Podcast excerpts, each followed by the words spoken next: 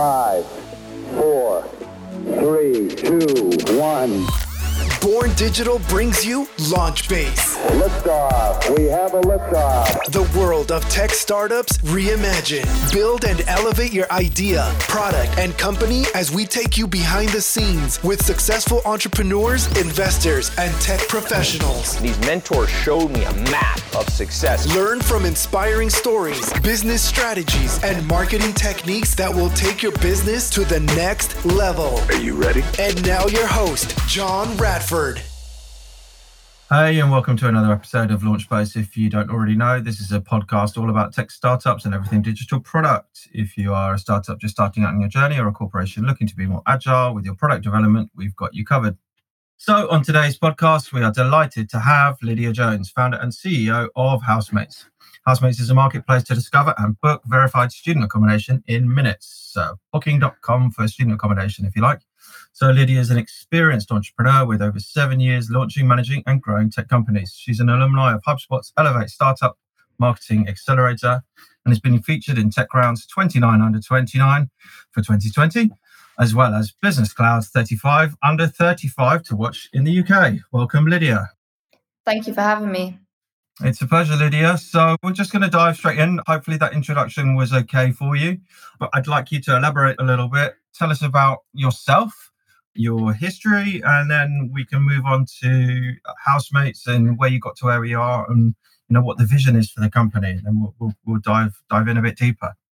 Sure. So I'm currently the founder and CEO of Housemates, but as you rightly said, this journey into tech started over 7 years ago. So it isn't my first company. Before tech, I had some turkeys and I was always quite entrepreneurial, selling turkeys and ducks and chickens. My first taste of tech was when I was 15. I dropped out of school and I founded my first tech company.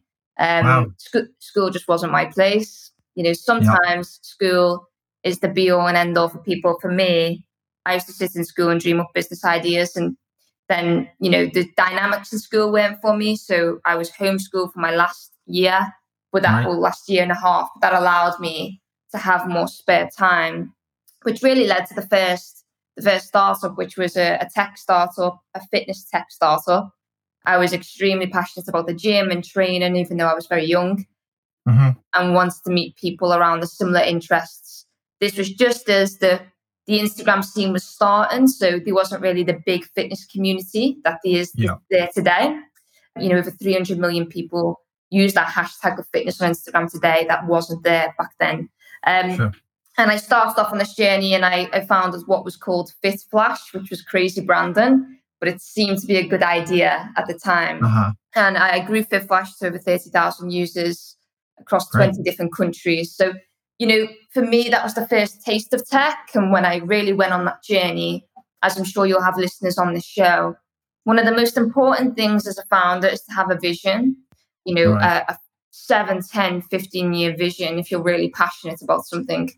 And when I started FitFlash, I didn't have that vision of, I want to be like, a fitness version, like an Amazon of fitness. So I didn't have that. So what was it? What was the driver for you starting that then? You just wanted to build something? The driver was disconnect. I was just disconnected. Quite frankly, I came out of school, which was a hard situation for me whilst in school due to the dynamics and experiences that I had. Homeschooling was quite isolated. I was into fitness as a coping mechanism. And I was like, where do I find my people? So it was a very, very personal problem and experience. And, I was fortunate to then go on that journey and create something that solved my problem. But then I think there was a real thing around watching similar startups in the space raise capital and pivot their businesses. And I'm really just taking a step back and looking at why. And that was because the fitness scene on Instagram was really, really booming. And we were a fitness social platform. We had elements of tracking, don't get me wrong, but the tracking wasn't like a Fitbit or a Strava or a Garmin. So, our real value prop was community. And when you're a community of 30,000, it sounds like a lot, but it wasn't a dense 30,000. It was scattered. Okay, and then you look at Instagram that had like 40 million users, never mind 1 billion users as it is today. So that's what happened there. And we went through that progression. And I just decided, you know, after 2 years of working on that business, I'm not going to raise capital, because I could raise capital because I had validation, I had traffic. But actually, this isn't something that I want to spend the next 10 years of my life on. I don't think it's extremely exciting. And I kind of scratched the itch by then. Yeah. And I think that's something that, you know, early stage founders, again, thinking about your audience and listeners, you know, you've got to have that brutal honesty with yourself of, are you just building something to get rich quick? Or are you building something, because that never happens, right? Or are you building something because there's something a lot bigger there as an opportunity and a life experience? Well, I think this is it, is that, you know, a lot of people will hear the success stories of all of the tech companies and think, this is my ticket, you know, this is my route to success. And I think you need to be, as a founder, the people that I've spoken to are the successful ones, are A, solving problems, have the vision, and generally care about the industry that they're involved in. They haven't just decided to pluck, oh, there's a niche for this, let's go for it. You know, they've either been involved in that industry previously, or somehow been affected by that industry, or have experience in it, and then have solved a problem within that industry. Yeah, I totally agree with that. You know, if I think about now, where, you know, how I went into Housemates was a friend experienced the problem. And then that knock-on effect and digging deeper on it, you realize actually the sector needs disruption. What is disruption? And just, I think you keep on digging and you find gold. But, you know, you've got to have the passion to be able to dig. You know, sure. If you know, the first 2 years is a really hard slog. So, you know, getting past the first 2 years is where you need that real hard, tough skin and resilience, I think, to see it through. And hopefully, you know, you get product market fit and things get easier for you. Yeah. So let's talk about your slog and, you know, where you are now and Housemates. Yeah. And so how many years in are you, and what stage are you at with Housemates, and where are we going with this? Yeah. So I finished FitFlash. So just kind of just like an interim period. I finished FitFlash. I'd done two more startups, another social startup. You would think I would learn lessons. And then actually, no, I'd done two social startups after that. So I really didn't learn my lesson. And one was like around hashtags. And then another one, which is where Housemates came from, was that a friend of mine went to university and she was a first year student, hugely disconnected in the buildings that they were put into, the halls. And me being me, it was the first time I took a proper job from someone else. So I was a product manager by day, and I had this side project. Again, the branding. I have got better at branding over time, but it was terrible. It was called hall hang, because you hang out in halls. Housemates is definitely better. Housemates is definitely better. And we, you know, I built this MVP, and the MVP was obviously in correlation with GDPR. You could see who lived around you safely, securely, and had that onboarding experience, which I think, you know, isn't really still there today. That support bubble that you need, it's a big life change, a big movement and milestone. So I had this platform, and I was a PM, and it was like my evening job, as you can imagine how these things usually start out. And then for about 6 months, I started getting traction, but the traction was like students were telling other students, why don't you come on this platform? Who were pre-accommodation, quite interestingly. So they would land on the public forum, couldn't get in because they didn't have accommodation, but then started really, really venting and sharing their frustration on how hard student accommodation was to actually book. And then I kind of became obsessed with digging into that. There's just a curiosity in me, which was like, okay, well, what is that? And that went on for 6 months of thousands of domestic and international students. It didn't really change per demographic, of really talking about the three things of, why does it take so long to book student accommodation? Why is it so expensive? And why can't I do this transaction entirely online? And just kept on coming in this data and this feedback over and over. So I decided the end of 2018, after having 6 to 8 months of the data and taking as many calls as I could around my day job with students, that I was going to go all in. So I quit my job, didn't really tell anyone that was going to happen, kind of shocked myself on one Friday afternoon and just said, you know, thank you for the opportunity. It's been fantastic because it was an amazing scale up, and I learned so much in management there as well. Yeah, you're going to learn some skills, yeah. But I need to go and see this and ride this journey out. So, 2019 was basically the year of what I call research, and I changed Hall Hang on the App Store, its MVP, to become Housemates. So that was the rebrand. And then I changed the MVP to move away from social finally and actually become a managed marketplace solution. So that meant that I had to really understand this. It's a bit of contradiction that had to happen. I had students that were talking about how hard it was to book.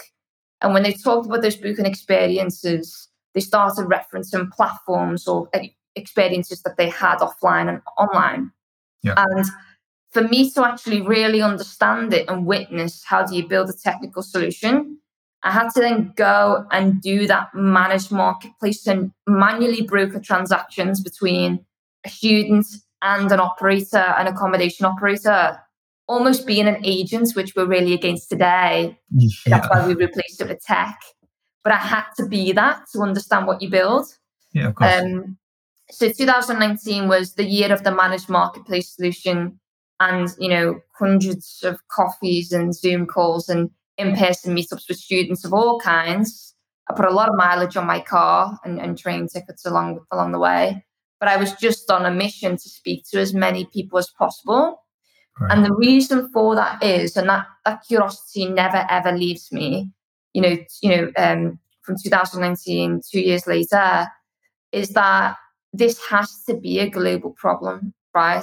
Mm-hmm. When you start speaking to that many people, you realize today we know it's a global problem. But when I really started thinking about what I've said earlier in this podcast around, I want to spend the next 10 years of my life on this, it needs to be global. And, you know, how big is that opportunity? So that's what happened. Then what happened from that is 2019 was all research and me manually brokering them.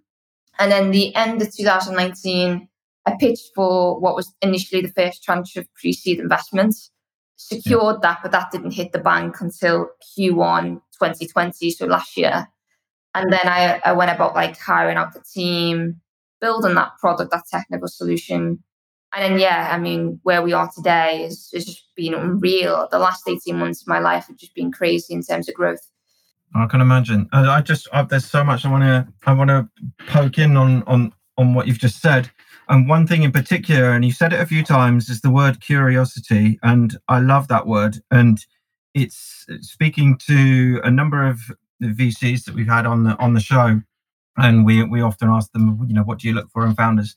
One in particular, a chap, Will Hepworth, is from a fund out in NYC.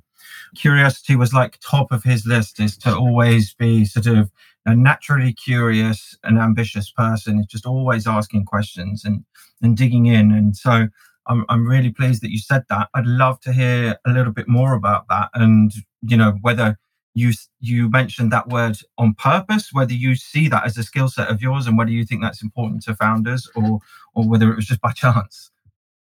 No, so that is me as a person. I'm very, very, I would say relentless is another word, because, you know, I very don't much. Stop. I don't like you to say, people generally like to tell you what you like to hear. Yeah. And you've got to ask why, you know, you got to ask why, the 5 whys to get there. And it usually comes out that there's something completely different in that as to why someone's behaving a certain way, or why they're loyal to a certain brand, or why they expect this consumer experience to be the same. And you've really got to dig upon that. And, you know, just going back to your question, I actively, when we hire a housemate, look for really curious people. It doesn't matter where you come from, qualification-wise or experience-wise necessarily.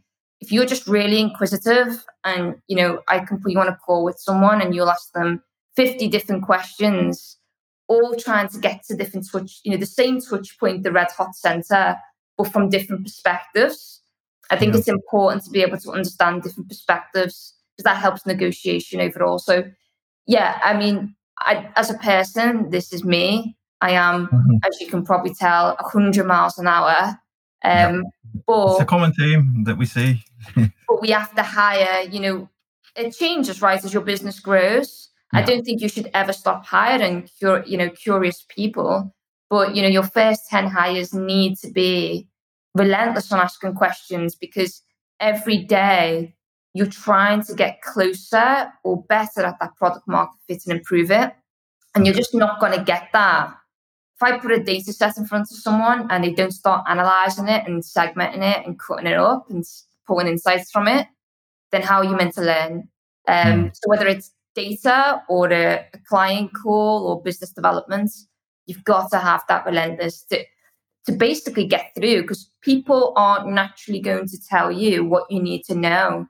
They would just say what they think you would like to hear. So that's why, you know, there's a great book called The Mum Test. And it's kind of like along the lines of, if I go to my mum and I say, hey, mum, I've got this idea, she's going to say it's absolutely fantastic, go and do it, because there's a natural bias there. Yeah. If you sit someone down and say, hey, will you use this product? They're bound to say yes 9 times out of 10. Actually, what you want to sit down and say, what do you use today? How much are you spending? Where are your costs if it's a business? And really dig around that so you build the best value prop and product. Yeah. That's kind of the difference, because a lot of founders, and I've only learned that over different startups, you know, there's also another thing, which is where you generally get through asking all those questions and all that compound interest. The best companies usually build things that the consumer didn't know they needed, right? And there's just the thing around that of like, and I always use the example of Uber because it always comes to mind. If someone had said that you're going to be able to push a button and a car arrive in minutes, you know, if I'd said to someone, tell me how to improve the taxi industry, they probably would have said, put more taxis on the road, right? Mm-hmm. Or, you know, actually just get someone to pick up the phone when I call the taxi centre. You know, they wouldn't have said, actually create a two-sided marketplace, create a new disruptive business model, unlock jobs and the shared economy, and just completely create a new category altogether. Yeah. And I think that's only came from Uber's founders being so curious, you know, having that curiosity and really asking the questions, but then thinking, how do I build a completely different solution to what exists today? Because I think there's a thing there around, if you just build your product or your business 10, 15% better than the competition, you're always going to have competition. So what you kind of have to do is absorb the information and then say, right, okay, here's what I think the market needs based on that information, and just put all your money on that place, right? And that's scary as a founder, but you've just got to have the confidence and the resilience to see that through. Yeah, and resilience is a good one. And so you've mentioned it a couple of times. You said that you established product market fit. How did you know you'd established product market fit, and what were the steps that you took to get there, and how do you feel you knew that you had it? At what stage did you have it? Yeah, you've got two types of product market fit. I've had it at different stages. So I had product market fit on a manual booking engine where I was brokering transactions. Some people think product market fit is always transaction driven. Sorry about my calendar. I do not know how to mute it. I probably should know. But I work in tech and I don't know how to mute my Google Calendar. But, you know, this product market fit means something different to every startup. A lot of these lean books, which I think are good, lean startup playbooks, they say when someone pays for something. Now, we're in, you know, a two-sided marketplace. Always one side is harder to get than the other. And sometimes it's the demand side and sometimes it's the supply side. In our case, we are on a listing site. It might look like that when you go to our marketplace, but it is a huge commercial decision for an operator to work with us at Housemates, because we handle money on their behalf, student deposits. Therefore, we have to create a lot of infrastructure, and our onboarding is rigorous. You don't just say, here's my portfolio and see you later. And because of that, product market fit to us initially has been actually getting multi-million, sometimes billion-pound businesses to actually sit down and sign that off at board level and calculate that into their commercials, because, you know, you're dealing with chains, not one building or one landlord. You know, our segments of supply on our supply side is huge businesses that, you know, Housemates' rollout is very, very different again. Product market fit for delivery might have been great with Concord Canary Wharf, right? And we've got 5 to 10 restaurants. Whereas us, the playbook's very different. It's like a bit like a Booking.com. If you take that hotel chain, you're taking Hilton across the UK, right? Yeah. Yeah. That's where, and I mean, that means a lot of different things for us as a business. But for me, the supply side, making sure that people were buying in and going through 6 to 9 months, you know, Heather, our business development manager, cycles, almost sales cycles with them, was product market fit for us initially. Cool.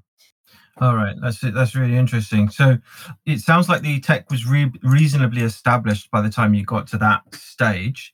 I'm interested to know, you mentioned MVP before. What did the MVP look like versus what it looks like now? And do you have any advice for people who are building their first piece of tech, whatever it might be, in terms of kind of building out their MVP and then, you know, getting that product market fit? Yeah, so very, very different is the answer compared to what I had. You know, you should always look back at your MVP and be ashamed.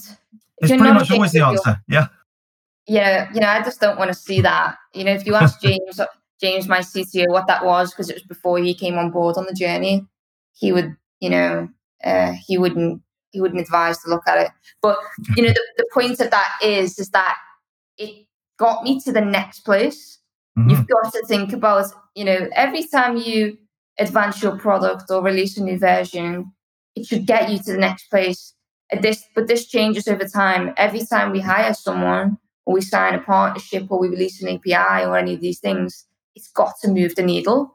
So when you look at it, you know, when you go on that journey as a startup founder, you know, you're testing so many things and trying to validate so many things in the early days.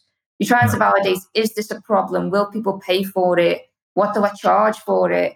You know, how do I go to market? Where are my early adopters? You know, am I pricing this thing right? There's so many variables at play.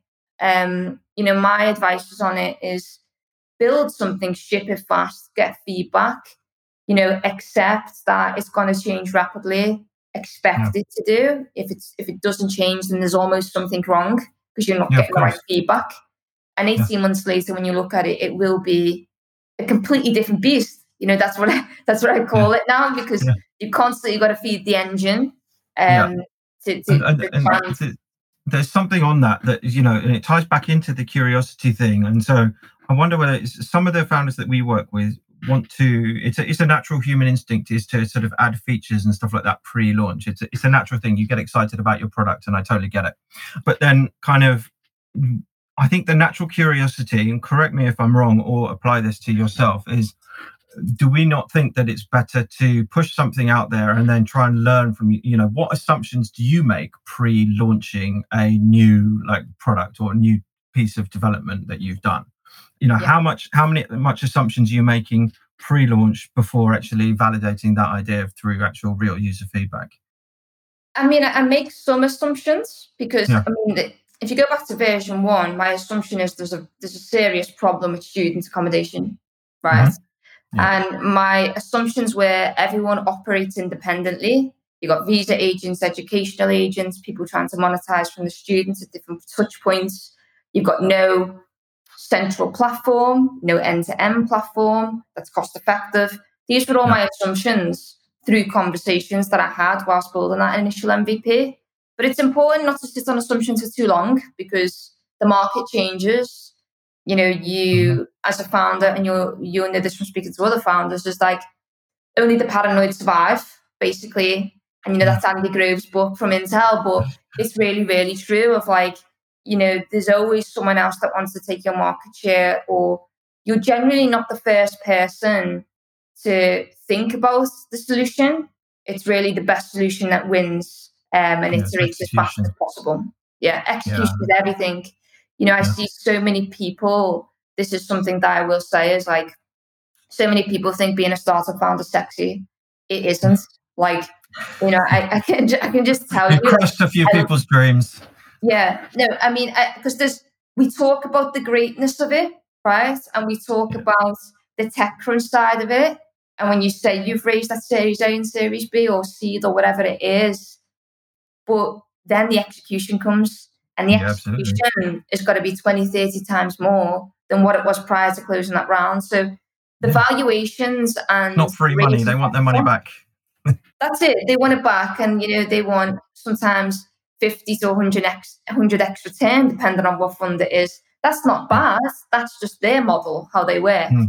And I think there's a lot around like talking about valuations and raising money, which I'm happy to cover. And it's a hard slog to do it, but it's the execution, you know, and I really like that word because there's a lot of talk, but I really like founders who just go missing for like 12 months and come back with something amazing.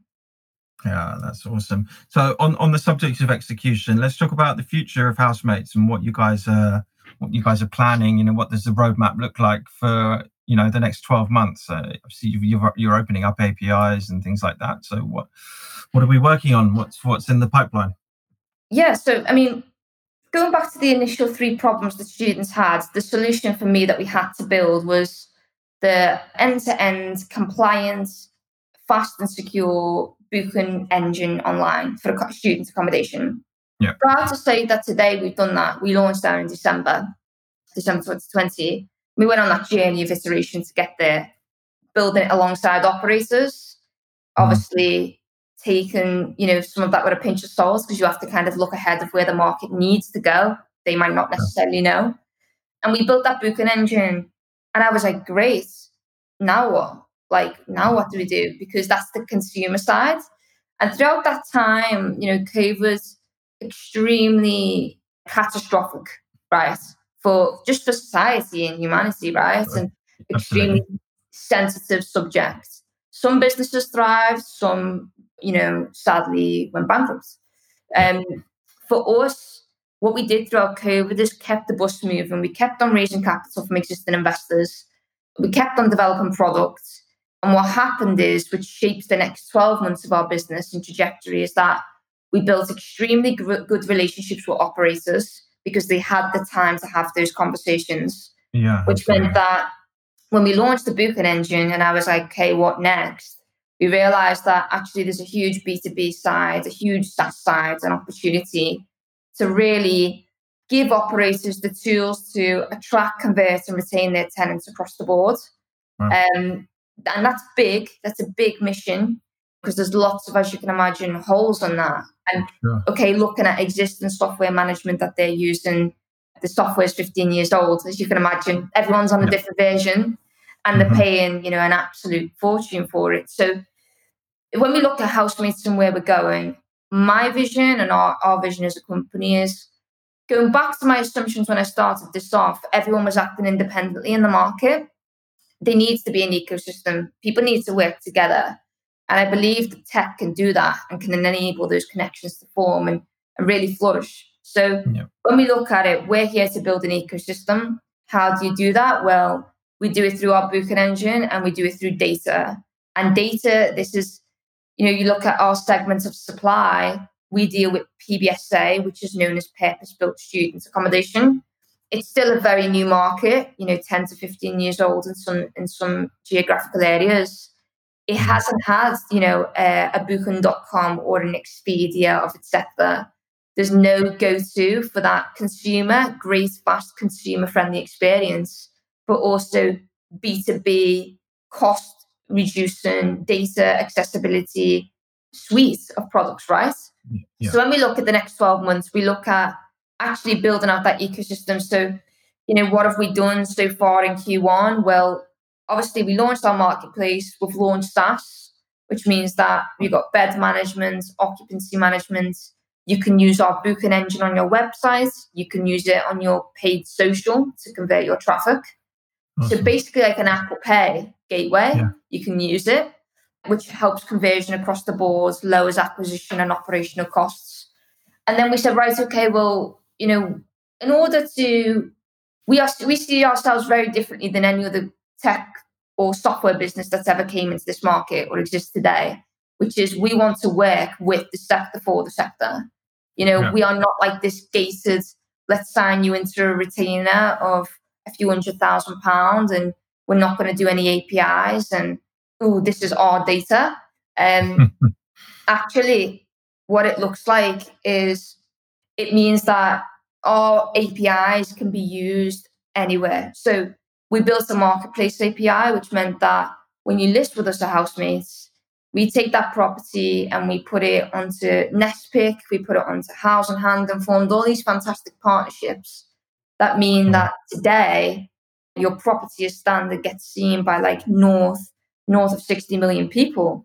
That's without our own organic traffic, and that's without our paid traffic that we do as well on top of that per building. So we built the marketplace API. There's a Booking API coming out, which means that going back to data, if you're tied into a contract with an existing property management software, but you want to list on Housemates Marketplace and you've got a big volume of properties, that manually taking data from our platform, successful booking data, back to your management or software occupancy tool is time consuming, which goes against our values as reducing cost across the board. So the Bookings API will allow you to take your booking data from Housemates and sync it back to any software management tool you've got today, which is fantastic for all those businesses. That's awesome. Well, thank you, Lydia, for joining us. I think we've run into some technical difficulties on your microphone there, but nonetheless, it's been an absolutely fascinating discussion. We've really enjoyed having you on, and we'd love to have you back sometime in a couple of years once you're a little bit further down the line, and we can talk about your, no doubt, even greater success. So thanks again, Lydia. Tune in next week, guys, for a little bit more on the world of digital products, startups, launching products, getting funded, and everything in between. Cheers. See you next time. Thank you for listening to another episode of Launchbase, brought to you by Born Digital. Mission complete. Don't forget to like, subscribe, and leave a comment. For more info and to stay connected off the show, visit launchbase.fm.